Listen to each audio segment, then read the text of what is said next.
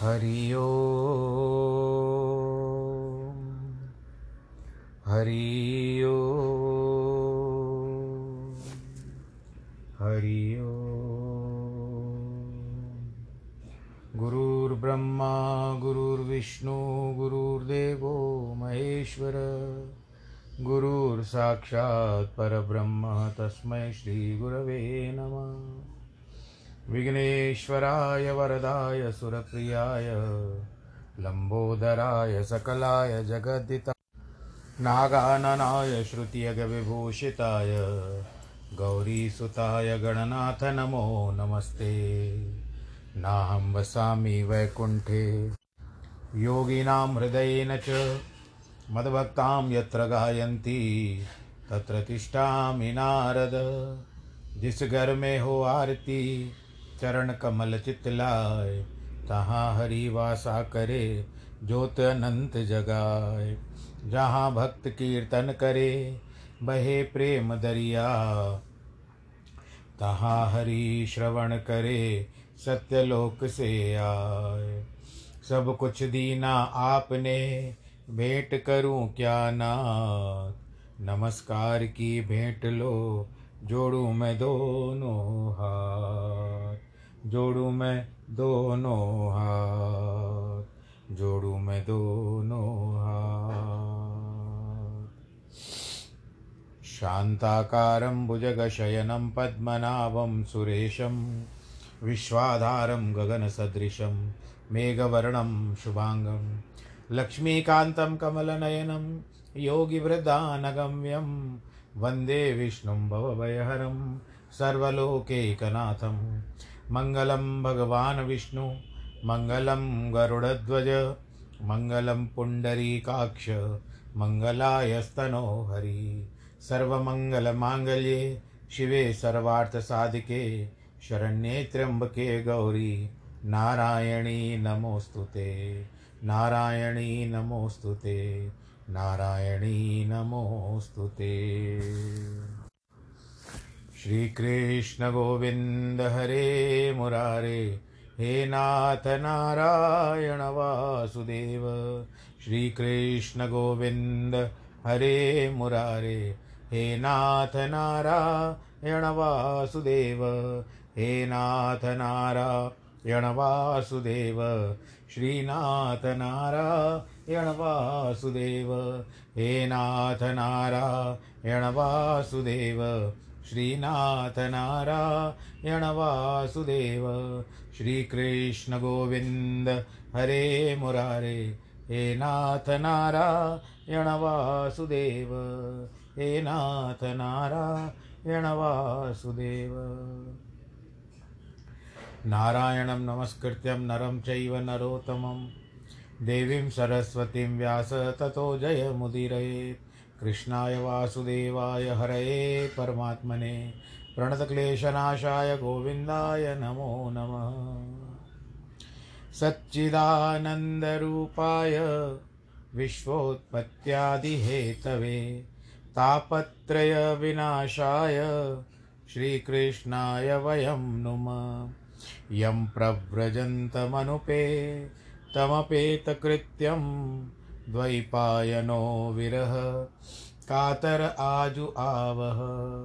पुत्रेति तन्मयतया तर्वो बिनेदुस्तं सर्वभूतहृदयं मुनिमानतोऽस्मि।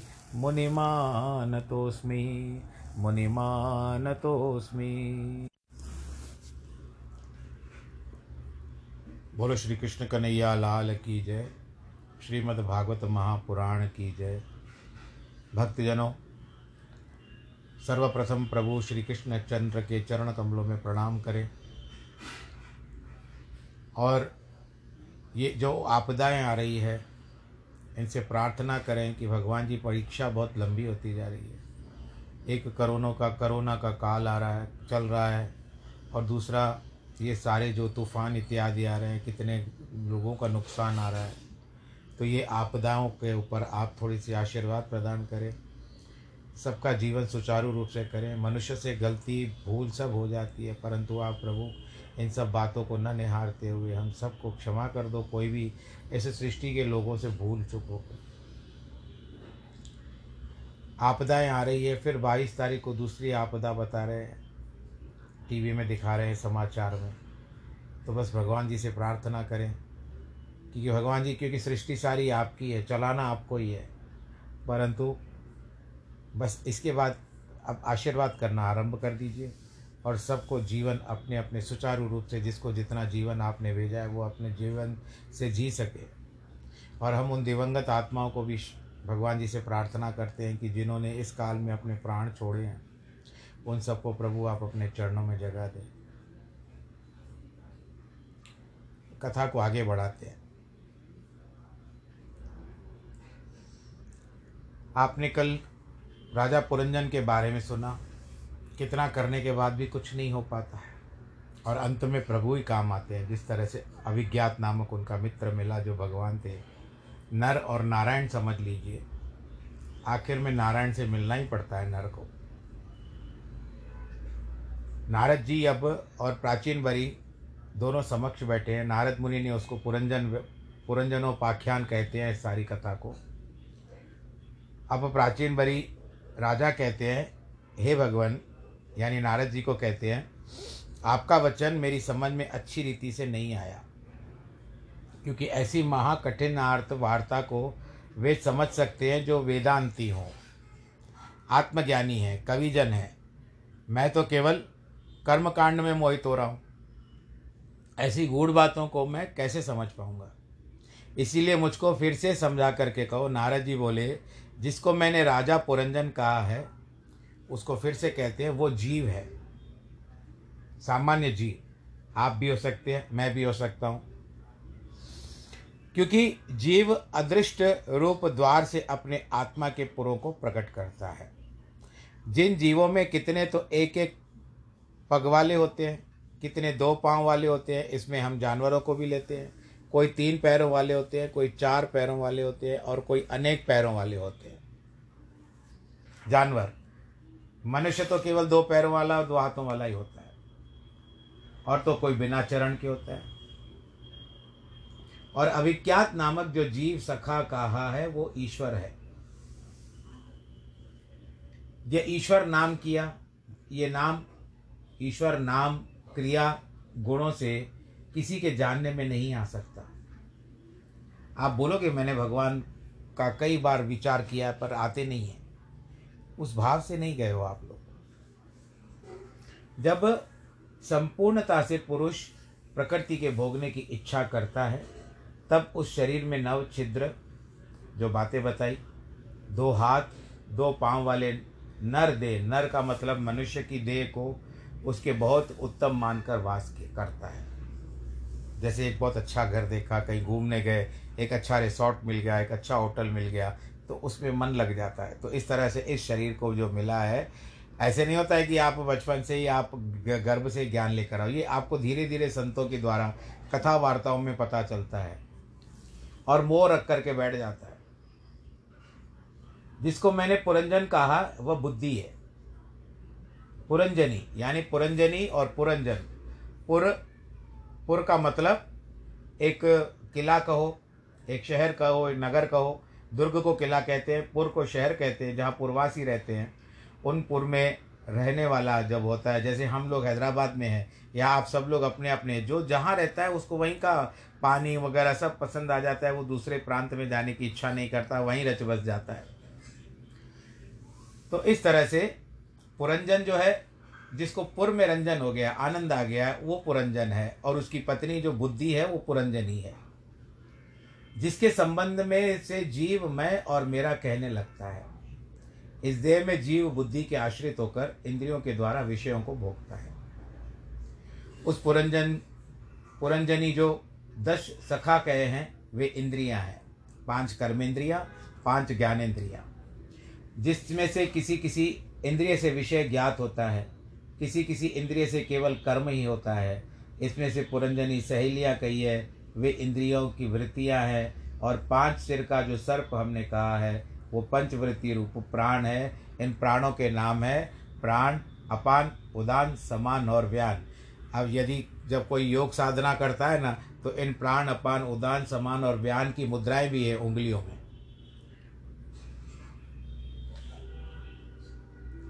इस तरह से जब हम ठाकुर जी को भी भोग लगाते हैं, कोई पंडित होता है, या कोई भोग लगाता है, या कोई जानकार होता है तो भगवान जी को यही कहता है, भोग लगा करके जो भी मंत्र होता है, नाभ्या आसीद अंतर खिगो शीर्षनो देहो समवर्तत पदभ्याम भूमिर्दिश श्रोत्रा तथा लोकान अकल्पयन।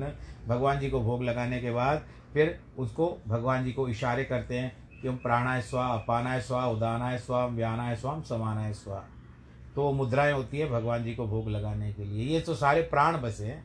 ये हमारे प्राण है, जो पाँच सर्प पंच रूपी सर्प बताया गया है पंच मुखों वाला। जिसको मैंने महाबलशाली सेनापति कहा है, वह है मन। यह मन ज्ञानेन्द्रियाँ कर्मेंद्रियाँ, दोनों का नायक है। मन चल, चलायमान हो गया तो सब कुछ इंद्रियाँ भी चलायमान हो जाती है। पांचाल देश जो कहा है वह पाँच इंद्रियों के विषय है। इसमें नव द्वार का पुर है, जिसमें दो नेत्र, दो नासिका, दो श्रवण, एक मुख, दो नीचे के भाग। स्त्री या पुरुष के यह नव द्वार हैं। इन नव द्वारों से जीव इंद्रियों को अपने साथ लेकर बाहर आता है। दो नेत्र, दो नासिका, एक मुख, यह पाँच तो पूर्व के द्वार है। दक्षिण कान, दक्षिण की ओर द्वार वाम कान उत्तर का द्वार है। पश्चिम की ओर नीचे दो द्वार, एक शरीर का जी निचले भाग का, दो हिस्से हैं। खदोत और आविर्मुखी नाम जो कहे हैं, खदोत जुगनू को भी कहा जाता है। वे दोनों समासम एक सूद में निर्माण किए गए हैं। इनको नेत्र समझना चाहिए। इन्हीं द्वारों से जीवात्मा, चक्षु, इंद्रिय सहायता से विभ्राजित नाम देशों में जाकर रूप को देखता है। और नलिनी नलिनी नामक जो दो द्वार गए हैं, वह नासिका है। नलिनी और नालिना, जिस तरह नासिका है। यानी जैसे दो जुड़वा बहन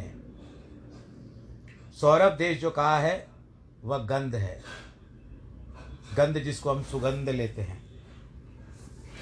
जिससे सुगंध का ज्ञान होता है।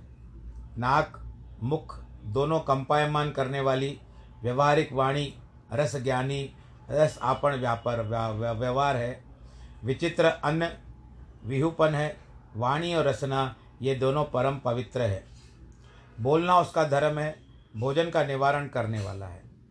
पितरों को बुलाने वाला दाहिना कान है, देवताओं को बुलाने वाला बायां कान है। दक्षिण पांचाल देश प्रवृत्ति मार्ग शास्त्र है, और उत्तर पांचाल देश निवृत्ति मार्ग शास्त्र है। एक प्रवृत्ति होती है कि मैं कर कर रहा, करूँगा कर रहा हूँ।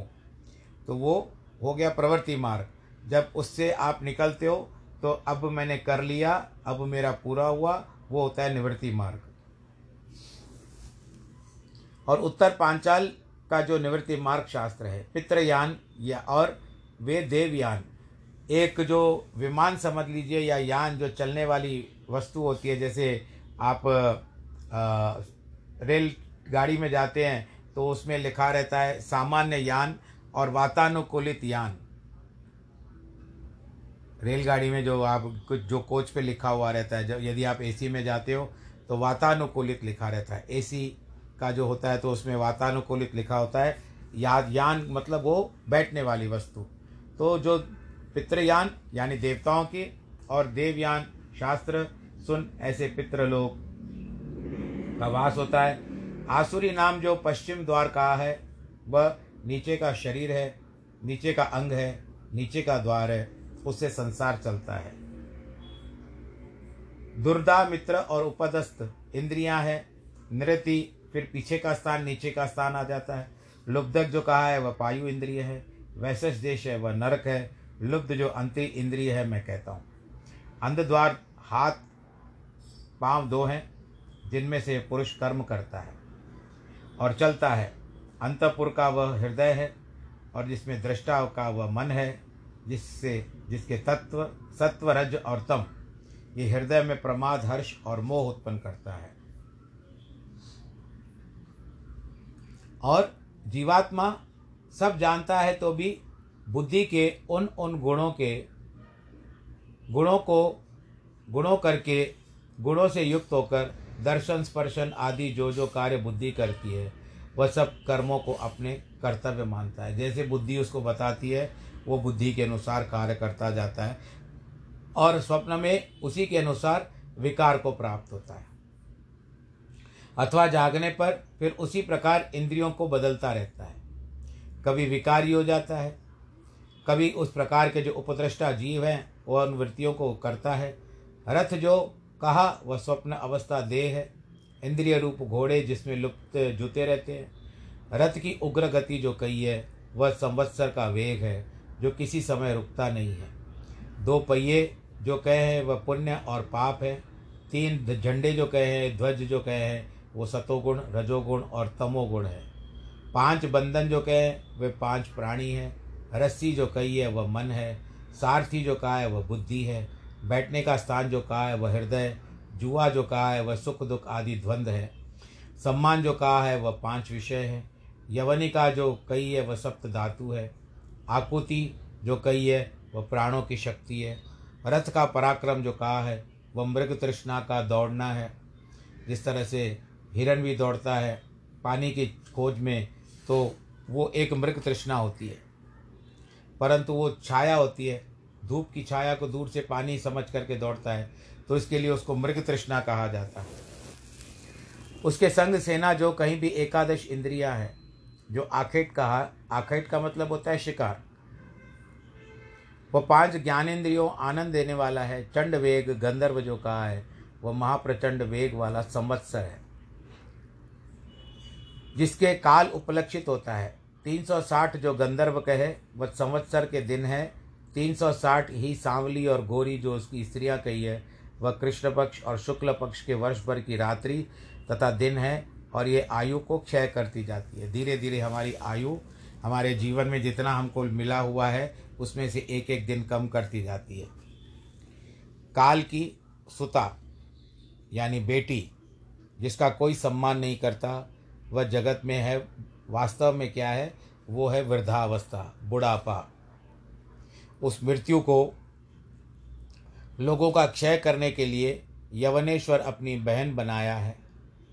उसके मृत्यु के चारों ओर घूमने वाले सैनिक, जो कहे, वह आदि व्याधि उस यवन की सेना के वीर है। जो प्रज्वार का है, वह शीतोष्ण। शीत का मतलब ठंडकार, गर्म का मतलब गर्मी, उष्ण का मतलब गर्म। दो प्रकार ज्वर समझना चाहिए। कभी कभी ऐसे दो प्रकार के ज्वर आते हैं ना जो मृत्यु का भ्राता है और श्राप प्राणियों को पीड़ा देने में प्रचंड व महाप्रचंड जिसका वेग है, वह प्रज्वार नामक अनेक प्रकार का ज्वर है।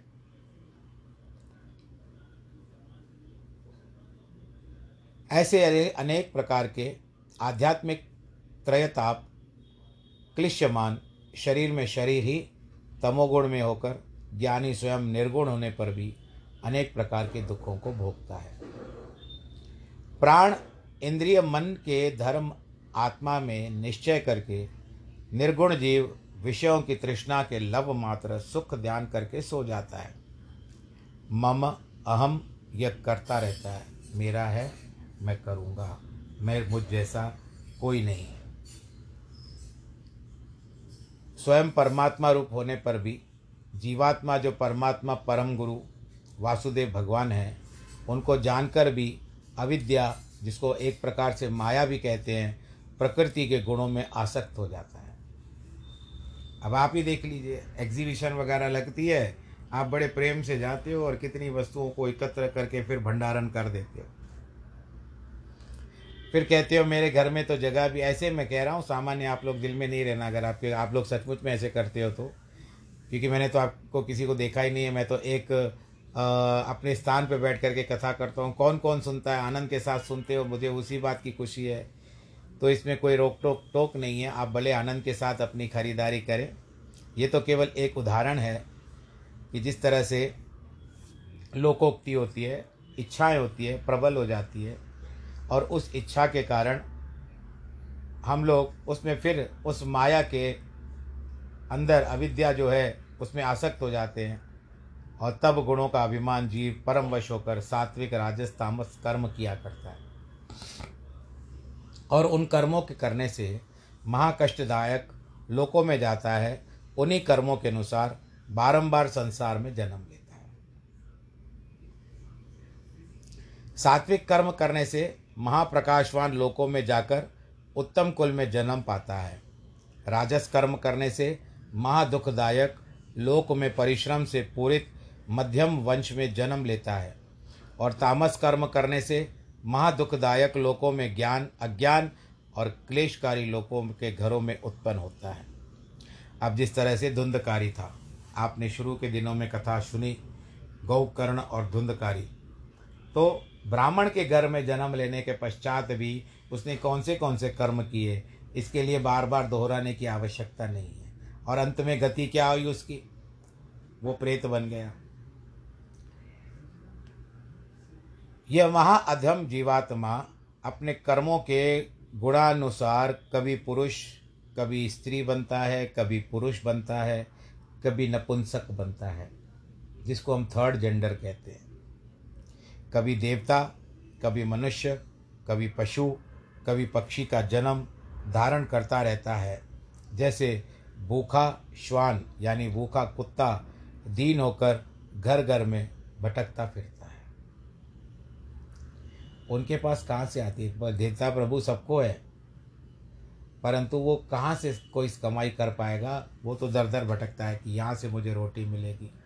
और जब तक हम निकाले, तब तक वो बेचारा पूछ हिलाता रहता है कि ये व्यक्ति मुझे निश्चित रूप से मुझे दो कण अनाज के या कुछ भी देगा, मैं खा लूँगा। अब उसका भी कर्म देखो। एक फ़िल्म आई थी, कुंवारा बाप, उसमें मैं हूँ, घोड़ा, ये है, गाड़ी। मेरी रिक्शा सबसे निराली। उसमें कहता है कि कि क्या समय आ गया? कुत्ता गद्दे पे सोए मानव चादर को रोए। ज़िंदगी लगती है गाली। कभी कभी फ़िल्म वाले भी एक हमको एक, एक अच्छा सा संदेश दे के जाते हैं। अब कभी वो भटकता फिरता है कहीं से उसको कभी कभी अच्छा भोजन प्राप्त होता है तो कहीं डंडा भी खाना पड़ता है उसको। अपने भाग्य के अनुसार उसको कर्म तो भोग करना ही है कर्म भोग तो है ही है उस जीवन का। इस तरह से ऐसे ही कामासक्त हृदय वाला जीव, स्वर्ग, पृथ्वी, अंतरिक्ष में ऊंच नीच जाति में भ्रमण करता हुआ प्रारब्ध के अनुसार सुख दुख पाता रहता है। हम लोग आपस में विचार करते हैं पूर्व जन्म में कौन थे हम, पता है? नहीं। और हम क्या चौरासी को काट करके आए? कितने हम लोग कितने योनियों में गए? पता है नहीं। वर्तमान में क्या करना है? उपदेश सुनना है और अपने आप को अच्छा रखना है। अगर उपदेश सुना और इस कान से सुन करके इस कान से निकाल दिया तो कोई भी सुनने का औचित्य नहीं रहता, कुछ भी बात नहीं रह जाती, वहीं का वहीं रहता है। जैसे अगर आपने कीचड़ में आपने क्या किया, दो बूंद गंगा जल भी डाल दी तो कीचड़ क्या होगा? सारा कीचड़ शुद्ध तो नहीं हो जाएगा ना, थोड़ी देर के लिए, लेकिन कीचड़ के इसमें वो भी कहाँ पर गंगा जल दिखाई देगा आपको बताइए? दो बूंद कहाँ दिखाई देगी कीचड़ में डालने के पश्चात? ये थोड़े मेरे अपने मत है, बस मैं अपने भाव से कह रहा हूँ और कि, किसी भी प्रकार की बात नहीं। कष्ट को दूर करने का सच्चा उपाय तो संपूर्ण है ही नहीं। जो किया भी जाए तो भी देव से, भूत से, आत्मा से, हेतु से, किसी रीति से भी जीव का वियोग नहीं हो सकता। जैसे बहुत बोझ के बार को मनुष्य सिर पर धर कर चलता है, वह सिर दुखने लगता है, तब उस भार को कंधे पर धर लेता है। परंतु जब वह भार शरीर पर ही है तो ऐसे ही दुख दूर करने के जो उपाय हैं, वो भी दुख रूपी है। इसीलिए यह प्राणी दुख रूप कभी छूट नहीं सकता। आज हम उन धन्यवाद देते हैं स्टेशन पे काम करने वाले कूलियों को। कितना बोझ सर पे लेकर के चलते हैं। और कितने कितने लोग तो इतना बोझ देते हैं उनको सर पे रख कर चलने के लिए। हाथों में आपके थैले होते हैं, सर पर आपकी अटैची होती है। और एक हाथ में भी जो भी होता है, दो थैले यहाँ लटका देता है, दो थैले पीछे लटका देता है। हाथ भी बंधा हुआ रहता है और अब उसको आदत पड़ जाती है वो और हमसे भी तेज़ चलता है। क्योंकि उसको होता है कि इसको निपटाऊं तो फिर मैं किसी दूसरे ग्राहक को पकड़ूं। तो ये बोझ है अब उसको तो आदत हो गई है, वो अभ्यस्त हो गया है। परंतु हम क्या इतना सब कर पाएँगे? तो आज की कथा में उन जो भाई हैं हमारे, जो कूली का काम करते हैं, भगवान करे वो भी किसी कर्म के अनुसार या रोजी रोटी के अनुसार इस कार्य में हुए, लोगों की सेवा करते हैं। तो इसके लिए आज की कथा में उनको समर्पण करता हूँ। दुख के जड़भूत तो कर्म ही ठहरे। वे कर्म और कर्म करने से कभी नहीं छूट सकते, क्योंकि कर्म केवल ज्ञान रहित है, वासना सहित है। इसीलिए जैसे अपने दूसरे कर्म को यथार्थ रीति से दूर नहीं कर सकता, जैसे एक स्वप्न में दूसरा स्वप्न दिखता है पर पहला स्वप्न दूसरे स्वप्न को यथार्थ रीति से दूर नहीं कर सकता। इस प्रकार एक कर्म और उसका दूर करने वाला दूसरा कर्म यह दोनों अज्ञान जन्य होने के कारण एक रूप होने से उसमें का एक कर्म दूसरे कर्म को नहीं हो सकता। यद्यपि स्वप्न झूठा है तो भी उपाधि रूप मन की जब तक स्वप्नावस्था रहती है, तब तक उपाधि मिट नहीं सकती। तब तक आपको सब कुछ सच लगता है। और तो भी उपाधि रूप मन की जब जय स्वप्न, ऐसे संसार भी संपूर्ण मिथ्या है तो भी चित्त में जब तक विषयों का ध्यान बना रहता है तब तक किसी रीत से मिट नहीं सकता है। इसलिए अज्ञान जो महाबलवान है, जिसके हेतु परम पुरुषार्थ रूप आत्मा, अखंड प्रवाह रूप संसार हुआ है, उस अज्ञान का विध्वंस परम गुरु गुरु रूप भगवान की भक्ति से ही हो सकता है। वासुदेव भगवान में अत्यंत प्रीति से दृढ़ भक्ति योग किया जाए तो उसमें ज्ञान और वैराग्य दोनों उत्पन्न होते हैं। और ये ज्ञान और वैराग्य कौन है? ये श्रीमद् भागवत में बताया गया है कि भक्ति के पुत्र हैं। हे राजऋषि, भक्ति योग का मुख्य कारण केवल अच्युत भगवान की कथा है। अच्युत का मतलब भगवान की शैया कभी भी अच्युत ने खाली नहीं रहती, शेष शैया। इसलिए जो पुरुष श्रद्धा सहित भगवान वासुदेव की कथा सुनते हैं और निरंतर अपने चित्त में ध्यान करते हैं, उनको स्वल्प काल में भक्ति योग प्राप्त हो जाता है। भक्ति योग प्राप्त करना है तो बस केवल हरि नाम चिंतन करो। हे राजन, भगवत भक्त निर्मल अंतकरण वाला साधु, भगवत के गुणानुवाद श्रवण व कीर्तन में जिसका चित्त लगा रहता है, ऐसे महात्मा सज्जन पुरुष जहाँ होते हैं, वहाँ मधु दैत्य मारने वाले श्री कृष्ण चंद्र आनंद कंद के चरित्र, अमृत की नदियाँ सब और से बहती रहती है। हे राजन इन सुधारूप नदियों का जल जो पुरुष छल छिद्र रूप होकर सावधान सावधानता अपने कानों के द्वारा प्रवेश करवाता है और तृप्त नहीं होता, उन भक्तजनों को क्षुदा पिपासा, भय, शोक, मोह कोई भी स्पर्श नहीं कर सकता। बिना सत्संग के जीव सदा दुखी रहता है। यह बातें सब स्वभाव से होती है।